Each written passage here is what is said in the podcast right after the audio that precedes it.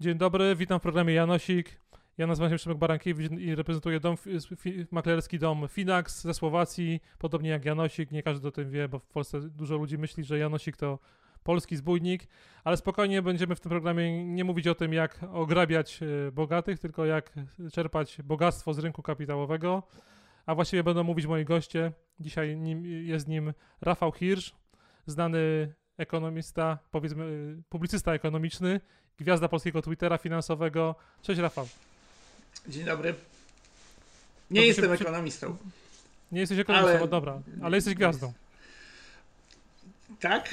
To, to, nie wiem, czy to dobrze, czy niedobrze. Nie, chyba gwiazdą też nie jestem. Yy, bardzo mi miło. Dziękuję za zaproszenie, panie redaktorze.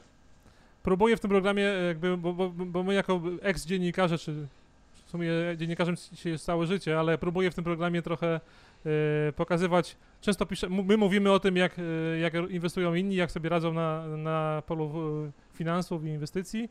Natomiast wydaje mi się, że ciekawe będzie dla ludzi to jak my sami sobie z tymi finansami radzimy. Ja tu nie, nie zmuszam nikogo do tego, żeby pokazywał swój portfel i, i pokazywał liczby, ale fajnie, żebyśmy opowiedzieli, a właściwie ty dzisiaj zgodziłeś się opowiedzieć, e, co robisz z pieniędzmi, jak inwestujesz, jakie masz plany finansowe. Więc yy, ja, ja, jak inwestuję? Ja yy, ostatnio w zeszłym roku założyłem sobie IGZE pierwszy raz y, i y, skupiam moją y, aktywność inwestycyjną na tym IGZE, chociaż skala jest oczywiście ograniczona, są limity roczne, prawda? Natomiast założyłem sobie IGZE w rachunku maklerskim, więc w ramach tego rachunku mogę sobie obracać akcjami, co więcej, mogę nawet obracać akcjami na giełdach zagranicznych i na tym się ostatnio skupiam i bardzo mi się to podoba. Y, mam wrażenie, że nie wiem dlaczego, ale jak kupię jakieś akcje na tym Nasdaqu, to zawsze trafię. Tam chyba jeszcze nigdy nie straciłem. Jesteś dzieckiem, dzieckiem hosty, ale więc to przejdziemy do tego po kolei, bo, ma, bo, bo w tym... Bo na warszawskiej który... giełdzie jest trudniej, nie? Na warszawskiej giełdzie generalnie trudno kupić akcję takiej spółki, żeby była fundamentalnie zdrowa, płynna, poważna i dawała zyski w dłuższym i w średnim terminie. Znaczy to jest możliwe, ale jest to trudne. A tam mam wrażenie, że jest, e, rynek jest w takim etapie, że cokolwiek nie kupisz, to i tak ci urośnie. Tego doświadczam właśnie. W, w, ten sposób, Rafał, odpowiedziałeś trochę poza kolejnością na pytanie numer 4 z mojego formularza, które brzmi globalnie czy lokalnie, ale chcesz rozwinąć ten temat, to czuj się śmiało, jak nie, to przechodzimy do, mm, do, do, do kolejnego pytania. Nie no, ta, tak na serio, jeśli chodzi o, o, o to, czy ja inwestuję, czy oszczędzam, no to mm, staram się, staram się kupować obligacje y, detaliczne, te takie z zabezpieczeniem inflacyjnym, czteroletnie albo dziesięcioletnie. Staram się, bo nie jestem w tym zbyt systematyczny, y, powiem szczerze, i generalnie nie jestem jakoś wielce zamożnym człowiekiem, y, więc nie mam tych oszczędności jakoś specjalnie dużo żeby je odkładać. Y, natomiast no, staram się budować tam sukces. Nie mam żadnych nieruchomości inwestycyjnych. Nigdy, nigdy mnie to nie kręciło i nigdy nie starałem się, nie wiem, zadłużać i kupować jakiś kawalerek pod wynajem. Wiem, że wiele ludzi tak robi i ja nigdy tego. Y, mam wrażenie, że bałem się komplikacji y, transakcyjnych po prostu kupowanie mieszkania to jest duża, poważna sprawa, notariusze i tak dalej. Kupowanie akcji na giełdzie jest łatwiejsze, prawda, niż kupienie mieszkania, a potem jeszcze wynajęcie go komuś i to zawsze mnie to odstraszało, więc ja się skupiam raczej bardziej na tych rynkach bardziej dosłownie finansowych, czyli obligacje i akcje i ten portfel, ta struktura wygląda, że tak powiem, klasycznie u mnie, więc staram się mieć e, dość duży jednak udział tych bezpiecznych papierów wartościowych. Mówiłem na początku o giełdzie, bo ona jest najfajniejsza, ale tam jest sporo y, dość nudnego, y, do, dość nudnej części w tym portfelu też. To co, cofniemy się, wiesz, y, kilkanaście, bo nie powiem kilkadziesiąt lat, lat wstecz. Jak zaczęła się twoja w ogóle przygoda z rynkiem, z rynkiem kapitałowym? Co cię wciągnęło, dlaczego cię to zainteresowało? No, to musimy się kilkadziesiąt jednak cofnąć, nie kilkanaście, bo yy, to był. Ja pamiętam dokładnie, jak to było. Yy, ja się zainteresowałem rynkiem finansowym w 1993 roku, we wrześniu, jak były wybory parlamentarne w Polsce. Nie wiem, czy pamiętasz, i wygrało te wybory SLD i był wielki szok w Polsce, że komuniści wracają do władzy. I ja pamiętam, jak dzisiaj pamiętam to dokładnie, że sobie pomyślałem, ciekawe, czy będzie krach na giełdzie. Wtedy. I w ten poniedziałek, po tej niedzieli wyborczej, odpaliłem telegazetę i w telegazecie znalazłem notowania giełdowe i tam był krach, bo wtedy było minus 10, bo taki był limit yy, i było chyba 19 spółek na giełdzie wtedy i one wszystkie spadły o 10% nie było jeszcze notowań ciągłych, ale pamiętam, że to był mój pierwszy kontakt z warszawską giełdą, czyli musiałem już wiedzieć, że ona istnieje, skoro sobie pomyślałem, że sprawdzę. E, ale pierwszy raz chyba wtedy faktycznie widziałem te notowania giełdowe. One wprawdzie nie migały, bo jeszcze nie było notowań ciągłych, tylko to był jeden fixing w ciągu dnia. No ale tak sobie pomyślałem, o ciekawe, ciekawie to wygląda, bo wszystko akurat spadało, na drugi dzień znowu wszystko spadało, a trzeciego dnia chyba się wszystko odbiło o 10%, no bo wtedy jednak była to największa w historii warszawskiego rynku hossa, tam w 93 roku WIG o ponad 1000% poszedł w górę, ale wtedy akurat yy, poszło dość mocno w dół, więc yy, w ten sposób się jakby zainteresowałem rynkiem i to mi się spodobało. Ja wtedy byłem studentem na kierunku ekonomicznym, więc yy, Coś tam mi pewnie na studiach mówili o tym rynku finansowym, chociaż powiem szczerze, niespecjalnie pamiętam. Jak się zacząłem interesować giełdą, to jak gdyby rykoszetem zacząłem się też interesować moimi studiami, bo powiem szczerze, że wcześniej się średnio nimi interesowałem i miałem złe oceny. No i jakoś tak niedługo później założyłem. Też pamiętam, że byłem w wielkim szoku, jak się dowiedziałem, że Y, rachunek maklerski można sobie tak po prostu założyć, że tam nie ma żadnych minimalnych limitów, że nie muszę tam przynieść 200 tysięcy złotych, żeby ten rachunek założyć, że po prostu mogę mieć 5 złotych na rachunku, jak znajdę jakieś akcje, które są za 5 złotych, sobie mogę je kupić, jeśli jeszcze będę miał na prowizję, prawda? Y, więc y, we wrześniu się zainteresowałem i jakoś tak chwilę później założyłem sobie rachunek maklerski. Yy, stałem w kolejce, bo były zapisy na akcję Banku Śląskiego. No i w związku z tym, że na te akcje Banku Śląskiego to trzeba było pół roku prawie czekać, bo to tak wyglądały oferty publiczne, to w międzyczasie sobie jakieś inne akcje kupiłem. Pamiętam, że pierwsze akcje, jakie miałem, to były akcje banku BRE. Yy, no i tak to jakoś tam potem, potem poszło. I to nie jest tak, że ja aktywnie inwestuję na giełdzie od ponad 20 lat, bo miałem przerwy dość długie, ale pierwszy raz był wtedy. Czyli jesteś dzieckiem też Banku Śląskiego, bo ja też podobnie jakby tak, stałem tak. w kolejce po te pierwsze akcje. Tak, no dobra, to tak. powiedz, yy, z czego byś miał emeryturę w takim razie? Z ZUS-u będę miał. Brawo, brawo. Od nie spodziewałem się tej odpowiedzi po tobie, ale brawo. Nie no, nie da się ukryć, że, yy, że większość tej emerytury będzie z ZUS-u. No tak jak już mówiłem wcześniej, e, odkładam sobie na IGZE i mam e, stopy zwrotu jak na razie, odpukać, nic złego się nie dzieje, ale jak na razie te stopy zwrotu są takie fajne, że e, też zauważyłem u siebie, że jakoś tak mam inne podejście, bo jak sobie inwestuję na giełdzie tak sam dla siebie, to taki jestem niefrasobliwy i dość dużo, dość często tracę i nie potrafię przypilnować tego kapitału dość często. Ale jak założyłem sobie IGZE na emeryturę, to tam jest niesamowita skuteczność. Nie, nie, wiem skąd, dlaczego to się bierze, ale jakoś coś takiego jest w głowie, że zupełnie jest inne podejście. Właściwie ja mam same dobre strzały na tym IGZE, a na normalnym rachunku maklerskim mam tylko od czasu do czasu dobre strzały, więc to też jest, nie wiem, może ktoś to kiedyś badał gdzieś na świecie, może to jakoś ma wpływ na zachowanie Ale, ale z tego, z tego co mówisz, to wynika że, wynika, że e, aktywnie inwestujesz, bo ja mam kolejne pytanie w formularzu, aktywnie czy pasywnie? I skoro mieszasz tymi akcjami wewnątrz XZ, to rozumiem, że jesteś aktywnym inwestorem, tak? No tak umiarkowanie. Ostatnio się uaktywniłem, bo się dużo ciekawych rzeczy yy, działo na rynku. Natomiast w ubiegłym roku, w trakcie całego roku, może zawarłem z 7, z 8 transakcji na tym portfelu. Czyli no raz na półtora miesiąca. No to tak średnio aktywnie. No jak coś kupiłem i widziałem, że już mocno urosło, bo jak wspominałem, czasami kupuję giełdy na Nasdaqu, to tam po półtora miesiąca potrafi być 100% wyżej, to albo i więcej. No to wtedy tam to sprzedawałem i kupowałem coś innego. Albo jak na warszawskiej giełdzie coś tak bardzo spadło, że stwierdziłem, że trzeba ciąć straty. No to parę razy się tak zdarzyło, ale generalnie.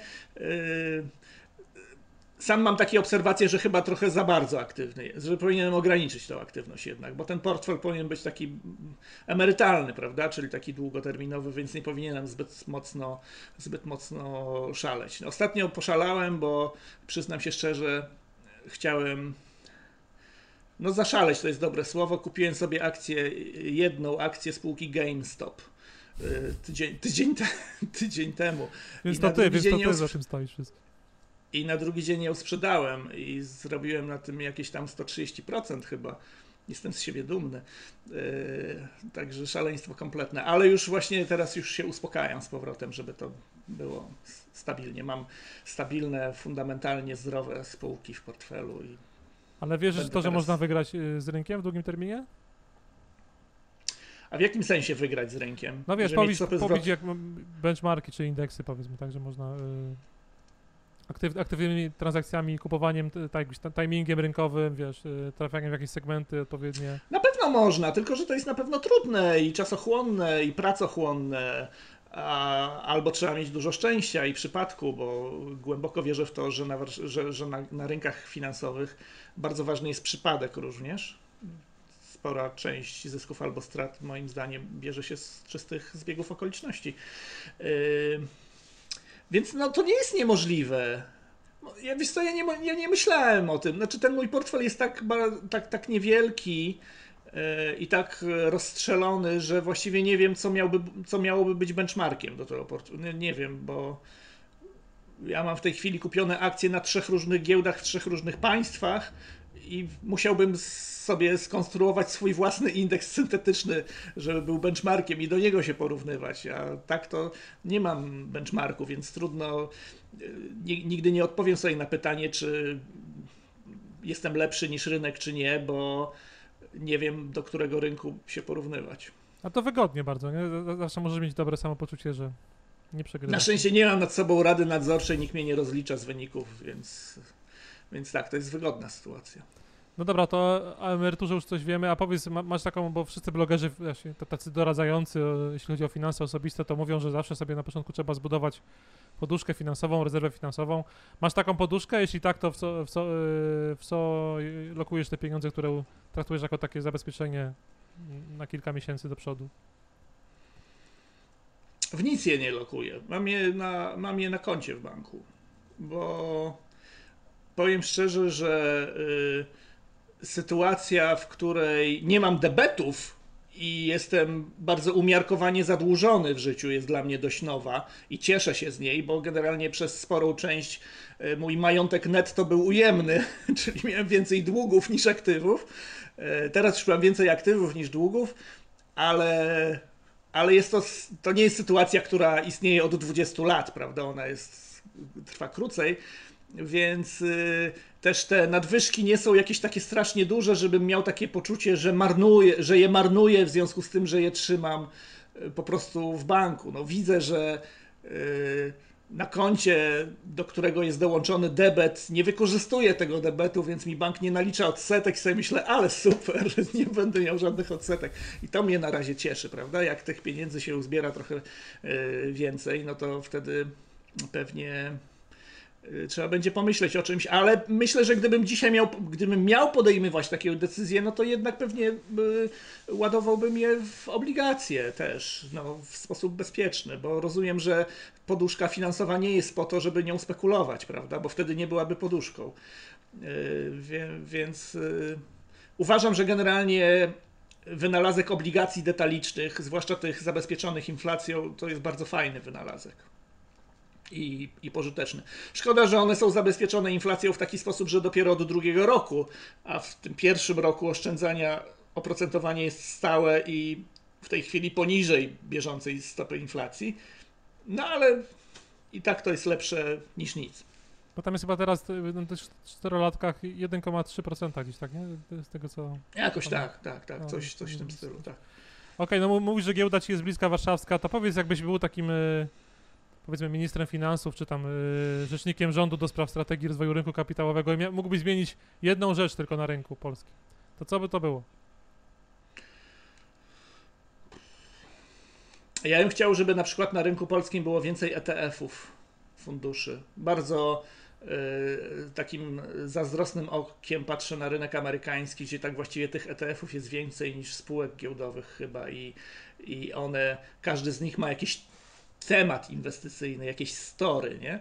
pod które sobie można pograć i to jest tam do wyboru, do koloru, jak w sklepie i to jest super, że wiesz, y, myślisz sobie, a teraz y, zainwestowałbym w spółki, dzięki którym będzie więcej boisk w województwie zachodniopomorskim, nie? I tam masz ETF boiska Szczecin i wchodzisz do, znaczy do, do takiego poziomu szczegółowości czasami są te fundusze, a w Polsce tego nie ma, znaczy są, ale jest ich mało i i gdyby można było, ja nie wiem na czym polega problem, że jest ich tak mało, ale gdybym go zidentyfikował, to starałbym się go rozwiązać i zadziałać w taki sposób, żeby e, ten rozwój był łatwiejszy i żeby w efekcie było tego więcej. E, brakuje mi też e, rozwiniętego rynku opcji Kontrakt terminowy na WIG20 nam hula bardzo ładnie i tam jest płynność, ale tak właściwie to jest jedyny instrument pochodny y, z odpowiednią płynnością w Polsce. No są też kontrakty na niektóre spółki. Na upartego pewnie można tam też coś podziałać, ale w większości przypadków chyba też tam jest ta płynność bardzo niewielka, a na opcjach kompletnie nic się nie dzieje. Więc generalnie ja bym chciał, żeby pozostałe segmenty rynku rozwinęły się na tyle, żeby doszły do poziomu, w którym byłyby to miejsce, w który, byłyby to miejsca, w których faktycznie można sensownie lokować swoje pieniądze, czyli opcje, ale też rynek obligacji y, korporacyjnych, żeby był jakiś przejrzysty i płynny i fajny, a nie tylko dla tych największych profesjonalistów. Więc y, chciałbym, żeby ten rynek był po prostu lepiej rozwinięty, jeśli chodzi o nie tylko rynek akcji i 400 spółek na giełdzie, tylko żeby te pozostałe segmenty też były tak samo rozwinięte. No to ciekawe właśnie, bo jak y, jesteśmy na tym rynku już tam 20 parę lat, no to, to, to on, on, się w sumie niewiele zmienił, tak? Przez te, przez te no właśnie, kilkadziesiąt tak. lat, nie? Tak strukturalnie no. i inwestorów jest właściwie chyba mniej niż było. Teraz trochę wróciło tak, tak, tak naprawdę, ale, ale. No teraz trochę wróciło, tak. Pod względem y, instrumentów to wcale nie jest tak y, różowo. Z tymi ETF-ami e, e, to właśnie jest y, polski, jakiś polski błąd w systemie, że tam one muszą być działać jako fundusze zamknięte, inwestycyjne zamknięte i to jakby rodzi pewne komplikacje, więc ta Beta Securities jest takim pionierem trochę na, na tym rynku, ale to jest też garstka funduszy, więc jakby ETF-owych. Ale fajnie, bo z tego co, co mówisz, to jednak to jest to pasywne inwestowanie, nie? Te ETF-y, więc jakby też yy, jesteś tak, po, obu, tak. po obu stronach. Nie, nie, ja nie jestem absolutnie. Znaczy, tak jakoś wyszło z tej naszej rozmowy, że ja jestem jakoś niesamowicie aktywny, ale to tak naprawdę to nie jest prawda. Ja nie jestem jakimś day traderem. Miałem takie etapy w swoim życiu, ale ale nie, nie, uważam, że to jest dobry sposób. To, to jak mówiłem, to jest czasochłonne i pracochłonne i jak generalnie się komuś w życiu nudzi, nie ma nic innego do roboty, to może się tym zajmować. E, natomiast no, ja mam inne rzeczy do roboty, więc nie, nie mam czasu na to, ani... Kiedyś mnie to faktycznie ekscytowało, a teraz już się nasyciłem tą giełdą chyba w taki sposób aktywny i teraz już spokojnie mogę być pasywnym inwestorem i przebierać w ETF-ach. Gdyby tylko one były, to na pewno bym w nich przebierał. No dobra, to powiedz, na, może po, po sam koniec już trochę tej, tej, rozmowy, jakiś błąd, bo tutaj to się prze, przewijało, jakieś twoje błędy, te, też te, te, lekcje, które odebrałeś z tego życia giełdowego, ale taki jeden błąd, który, który mógłbyś się podzielić, bo Polacy się bardzo nie lubią dzielić błędami, a przecież na tych błędach się można fajnie wiele rzeczy nauczyć. Jaki to byłby błąd inwestycyjny, który cię spotkał? Jakiś konkretny? Konkretny. O jest ich tyle było, że to trudno przytoczyć jakiś jeden konkretny. Znaczy ja sobie kiedyś wysa- y, y, znaczy mi się wydaje, że rodzaj błędu, który y, popełniałem najczęściej na giełdzie w czasach, kiedy inwestowałem na niej aktywnie, polegał na tym, że jak, mm, że jak otwierałem jakąś pozycję, dokonywałem jakiejś inwestycji i potem ją zamykałem z zyskiem, byłem zarobiony, super, sukces, to dalej patrzyłem, co się dzieje na tym rynku i po 15 minutach sobie myślałem, a, za wcześnie, to wejdę jeszcze raz i poprawię, nie? I, i potem i to jest ten błąd właśnie, tak? Znaczy jak już zamkniesz, to zamknąłeś, to już się nie patrz, co tam się dalej dzieje, to już zamknąłeś, to już koniec jest. Znaczy, wszelkie dane statystyczne, o których czytałem, pokazują, że takie poprawki zazwyczaj pogarszają efekt inwestycyjny, a nie poprawiają, że, że szansa, że ten drugi raz będzie jeszcze lepszy niż pierwszy, jest bardzo niska. No, najczęściej, bo ten drugi raz już jest pod wpływem emocji po prostu, prawda? Patrzysz na rynek, się denerwujesz, masz jakiś stres, że coś ci ucieka, pociąg odjeżdża, a wiadomo, że y, inwestycji nie powinno się dokonywać pod wpływem emocji, żadnych, ani pozytywnych, ani negatywnych. Więc y, w momencie, w którym zamykasz tą pozycję i zarobiłeś, no to siłą rzeczy jesteś pod wpływem jakichś tam emocji, bo odczuwasz satysfakcję, więc nie powinieneś wracać do tego tematu. Więc, a oczywiście bardzo trudno jest, patrząc na rynek, że tam dalej się coś dzieje, stać z boku. To jest niesamowicie trudne, więc najlepiej po prostu w tym momencie wyłączyć ten rynek i nie wiem, pójść obrać ziemniaki i zrobić sobie obiad po prostu. I zapomnieć na kilka godzin, a następnego dnia. Yy, wiele błędów, mam wrażenie, wynika też z tego, że istnieje takie poczucie, że, yy, że coś ci ucieknie na tym rynku i że już więcej nie będzie takiej okazji jest nawet takie sformułowanie FOMO, prawda? Fear of Missing Out, mm. które sprowadza się do tego, że jak teraz nie zrobisz czegoś na tym rynku, to już przepadnie i już nie będzie więcej okazji. I to też moim zdaniem to jest absolutnie nieprawda i musiałem spędzić trochę czasu, żeby do takiego dojść, się tego nauczyć, że, że na rynkach finansowych codziennie jest jakaś okazja no, nigdy nie będzie tak, że już wszystkie wzrosty i wszystkie spadki się skończą, już ich więcej nie będzie. No zawsze coś będzie, więc nie trzeba tego łapać, nie trzeba być bez przerwy aktywnym, nie trzeba być ciągle na rynku. Warto się nauczyć wychodzić z rynku i stać z boku i patrzeć przez dłużej niż 15 minut. To też jest y, takie zachowywanie się na rynku, które prowadzi do wielu różnych zgubnych, błędnych y, transakcji. A jeśli chodzi o jakąś jedną konkretną, Pamiętam, że kiedyś jak y, debiutowałem na Forexie, bo jak pracowałem w tvn to nie mogłem kupować spółek na giełdzie warszawskiej, musiałem sobie zrobić rozwód z, z rynkiem akcji na giełdzie, ale mogłem na Forexie. Więc sobie założyłem rachunek na, y, na, y, w jednym z biur tych forexowych naszych. I tam oczywiście są waluty i są też surowce. I nigdy wcześniej tego nie robiłem. I sobie pomyślałem, kupię sobie miedź. I yy, znowu ktoś mi dzwoni. Spoko, wiesz, będzie naturalnie, wiesz. Momencik. To ja skorzystając z okazji tak? przypominam, że y, tą rozmowę, jak i, jak i poprzednie i na, następne możecie odsłuchać w aplikacji mobilnej Finaxa, ale też y, na, na, naszym YouTubie, więc subskrybujcie. Wykorzystałem to do autopromocji, więc, tak? więc nic się nie stało, Rafał. Bo tam zaraz będę musiał drzwi znowu otwierać. Spoko, to, spoko. To powiedz tylko na koniec jeszcze, wysą na koniec, bo już powoli kończymy. Nie, okej. Okay. Chciałem tylko powiedzieć, że wymyśliłem, że kupię sobie miedź, kontrakt na miedź i kupię, już nie pamiętam w którą stronę pozycję zająłem, ale się okazałem, że zająłem pozycję na kontrakcie, który dzień później wygasał bo jeszcze nie załapałem, znaczy wiedziałem oczywiście, że te kontrakty to są serie, które wygasają, ale yy, zapomniałem sprawdzić i po prostu otworzyłem jakąś pozycję, która szła zaraz po tym, jak ją otworzyłem, zupełnie nie w tą stronę, co trzeba, ale sobie pomyślałem, e, dobra, odbije się za trzy dni, nie? A, za, a na, następnego dnia już jej nie było, bo wygasła. I wtedy straciłem dużo pieniędzy, pamiętam, na tym kontrakcie. I to jest taki, to był chyba taki jeden pamiętny yy, błąd. Tak, tak. Pamiętam, że to było takie mm, no, bolesne.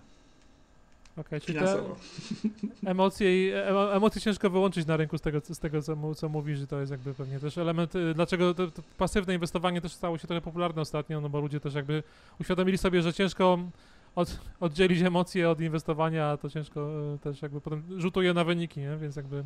Tak, tak, dokładnie. No. Rafał, wielkie dzięki za, za, za te 20 parę minut, y, za tą twoją szczerość i, i trzymam kciuki za, za dalszy twój rozwój, rozwój kariery i za to, byś dalej pisał tak aktywnie na Twitterze. Y, więcej pisz, mniej, mniej inwestuj, bo szkoda czasu. szkoda Na czasu można inwestowanie. Najważniejsza jest konsumpcja, tak, też się zgadzam, że konsumpcja jest większym motorem wzrostu gospodarczego niż inwestycje. Dzięki, do usłyszenia, do dzięki, dzięki, do usłyszenia.